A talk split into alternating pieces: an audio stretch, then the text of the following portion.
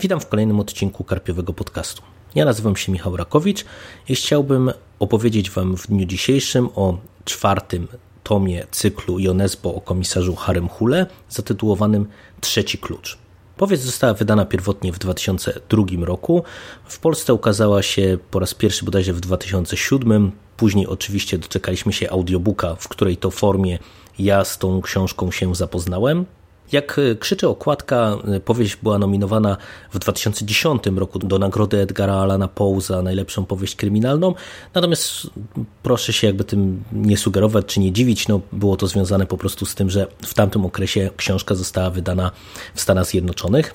Trzeci Klucz to jest powieść chyba najbardziej wielowątkowa z dotychczasowych. Raczej we, we wszystkich wcześniejszych książkach mieliśmy do czynienia z jednym głównym, takim nadrzędnym wątkiem, który był konsekwentnie przez Nesbø budowany przez całą książkę.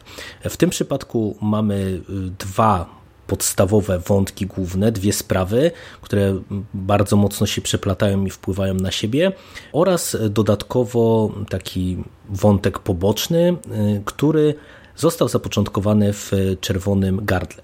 Ja o tym wspominałem w poprzednim podcaście, że odnoszę wrażenie, że Nesbø zaczyna pisać tutaj opowieść, czy rozpoczyna opowieść, która będzie kontynuowana w, w kolejnych tomach. No i się okazało, że to było stwierdzenie, które jest stwierdzeniem z gatunku wyważenia otwartych drzwi, dlatego że dokładnie tak jest, jak się okazuje, wręcz czasem jest ta taka nieformalna trylogia, która kontynuuje ten konkretny wątek, czyli sprawę nielegalnego przemytu broni do Norwegii oraz sprawę zabójstwa koleżanki Harry'ego Hole, wydawana jako tak zwana trylogia z Oslo, na którą się składa Czerwone Gardło, Trzeci Klucz oraz tom kolejny, czyli Pentagram.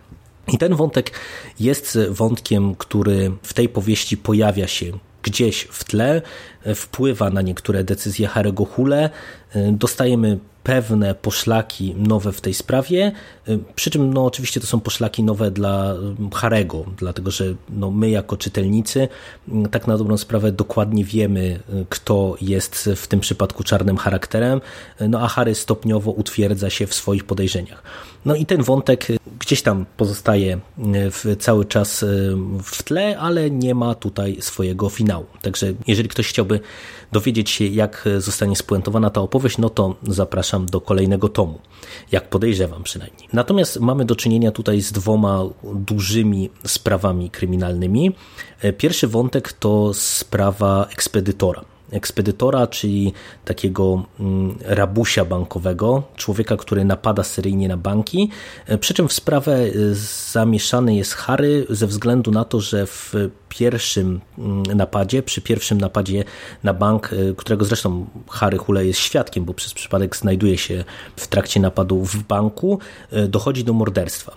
Do morderstwa nieco zaskakującego, dlatego że sam napad jest bardzo misternie i precyzyjnie skonstruowany, zaplanowany i wyegzekwowany, a mimo to, co tak na dobrą sprawę oczywiście wiemy, że będzie dodatkowym obciążeniem i będzie wydatnie mogło wpłynąć na potencjalny wymiar kary w przypadku ujęcia sprawcy, dochodzi do morderstwa kasjerki niejakiej Stine Grette. Drugim wątkiem jest sprawa dawnej miłości Harry'ego, Anny Bethsen, cyganki, która po kilku miesiącach czy wręcz latach od zerwania znajomości nagle odzywa się do Harry'ego.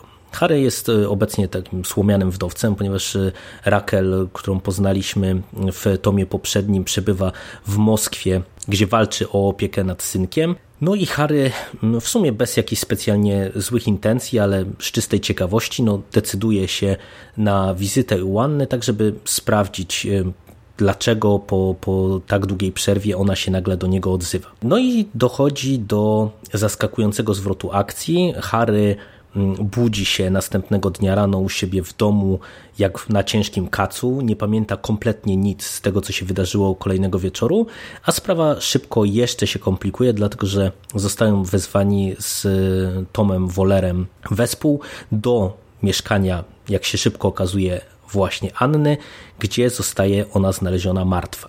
No i w tym momencie Harry zaczyna się zastanawiać, co tak na dobrą sprawę wydarzyło się wcześniejszego wieczoru i czy mamy do czynienia z samobójstwem, jak cała sprawa wygląda na pierwszy rzut oka, czy jednak mamy do czynienia z morderstwem. No i sam Harry zaczyna się zastanawiać, jaki był jego udział w sprawie, tym bardziej, że wkrótce po śmierci Anny Dos, zaczyna dostawać e-maile, które sugerują, że nie tylko jest w całą sprawę zamieszany, ale także ta, ten wątek, ta sprawa łączy się w jakimś stopniu ze śledztwem, które on prowadzi w zakresie działań ekspedytor. Jeżeli miałbym opisać krótko całą tę misterną intrygę, to opisałbym ją jako nadzwyczaj precyzyjną. Cała ta opowieść jest naprawdę bardzo, bardzo dobrze i zmyślnie przez Nesbø rozplanowana. Ja odnoszę wrażenie, że to jest ten typ autora, który zanim zacznie pisać książkę, to siada i rozplanowuje poszczególne zwroty akcji, poszczególne elementy układanki, które będzie podrzucał nam, czytelnikom, praktycznie rzecz biorąc co do rozdziału. Bo tutaj podobnie jak to było w, we wcześniejszych tomach, bardzo często rzeczy, które dostajemy teoretycznie jako nieistotne albo sprawiają wrażenie nieistotnych gdzieś na początku książki, potrafią wrócić jako bardzo istotne czy kluczowe dla sprawy w rozdziałach końcowych.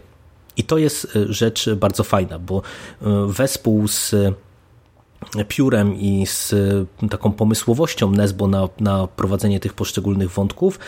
Całość czyta się z niesłabnącym zainteresowaniem i jest po prostu to dobrze skonstruowane, dobrze napisane i dobrze rozegrane. Natomiast konstrukcja tej konkretnej powieści jest nieco dziwna, przyznam się szczerze, dlatego że mamy teoretycznie te dwa główne wątki i jeszcze ten wątek poboczny związany z, ze sprawą zapoczątkowaną w Czerwonym Gardle, a powieść ma tak naprawdę kilka takich fałszywych zakończeń, bo pierwsze zakończenie jednego z wątków następuje gdzieś w połowie książki, kiedy ja już zacząłem się zastanawiać, no co tutaj będzie dalej, czy, czy będzie pociągnięty ten drugi wątek, czy jak to będzie dalej wyglądało.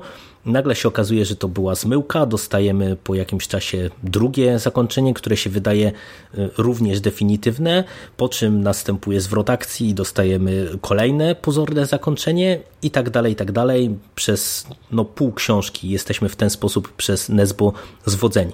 Z jednej strony to działa, bo naprawdę te zwroty akcji potrafią czytelnika zaskoczyć, natomiast no, ja mam wątpliwości trochę podobne do tego, co miałem w Czerwonym Gardle, czyli czy tutaj Nesbø nam nie przedobrzył, dlatego że cała ta indryka jest tyleż precyzyjna, co w którymś momencie trudno mi już było uwierzyć w to, że tak te wydarzenia mogły się potoczyć. W tym przypadku musielibyśmy naprawdę uwierzyć w zbyt wiele różnego rodzaju zbiegów okoliczności, żeby ta konkretna historia mogła się potoczyć takim torem. No i, i ponownie mam też uwagę podobną jak w przypadku Czerwonego Gardła, a mianowicie jedno z rozwiązań fabularnych, które dostajemy w finale, jest dla mnie rozwiązaniem tyle zaskakującym, co kwestią, która jest raczej kwestią z gatunku tych kuriozalnych. W tym sensie, że kiedy nagle dostajemy no już takie definitywne, absolutnie finalne zakończenie jednego z głównych wątków i kiedy no, mamy wyłożone wszystkie karty na stół, kiedy się okazuje, z czym tak naprawdę mieliśmy do czynienia, no to według mnie cały ten wątek nagle się okazuje być tyleż precyzyjnie, misternie rozplanowany, co oparty na tak kuriozalnych i tak absurdalnych założeniach, że w mojej ocenie dosyć mocno wykłada całą tę powieść, no i rzutuje negatywnie na dotychczasowy, no, pozytywny odbiór, który miałem tej powieści, no bo naprawdę no, trzeba mieć w tym wszystkim umiar. I to by było na tyle. Ta powieść jest mimo wszystko dosyć podobna do Czerwonego Gardła, jeżeli chodzi o tę warstwę taką warsztatowo-konstrukcyjną. Odnoszę wrażenie, że Nesbø chyba zaczyna stabilizować po prostu swoją formę i tak jak Człowiek Nietoperz było, był powieścią po prostu słabą, Karoluchy były powieścią dobrą, ale w w dużej mierze to był taki dosyć standardowy kryminał. Tak, począwszy od Czerwonego Gardła, klaruje się pewien pomysł na całą tę serię, jaki Nesbø ma.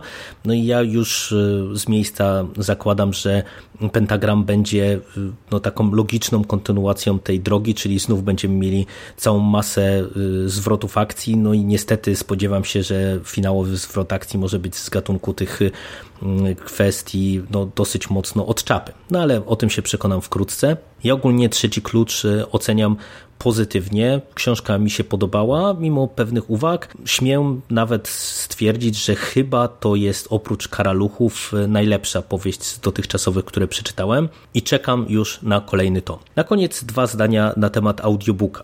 Audiobook został wydany oczywiście przez Wydawnictwo Dolnośląskie, ponownie czyta go Tadeusz Falana, no i w tym przypadku nie miałem już takiego dużego progu wejścia jak przy poprzednim tomie czytany przez tego lektora i ogólnie słuchało mi się tej książki przyjemnie.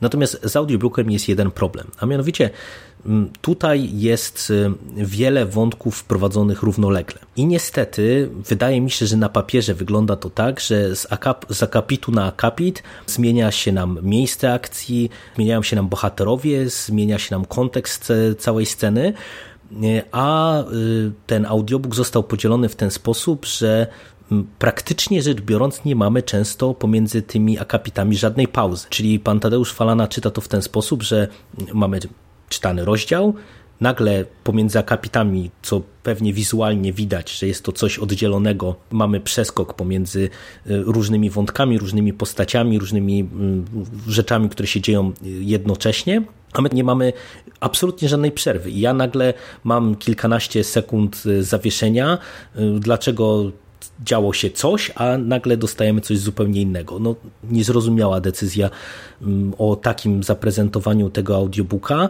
Trochę to wypada przez to dziwnie, natomiast ogólnie audiobook jest przeczytany bardzo w porządku i, i tak jak mówię, słuchało mi się go dobrze i kolejny tom także w formie audio planuję przesłuchać i mam nadzieję, że spotkamy się przy tej okazji już wkrótce.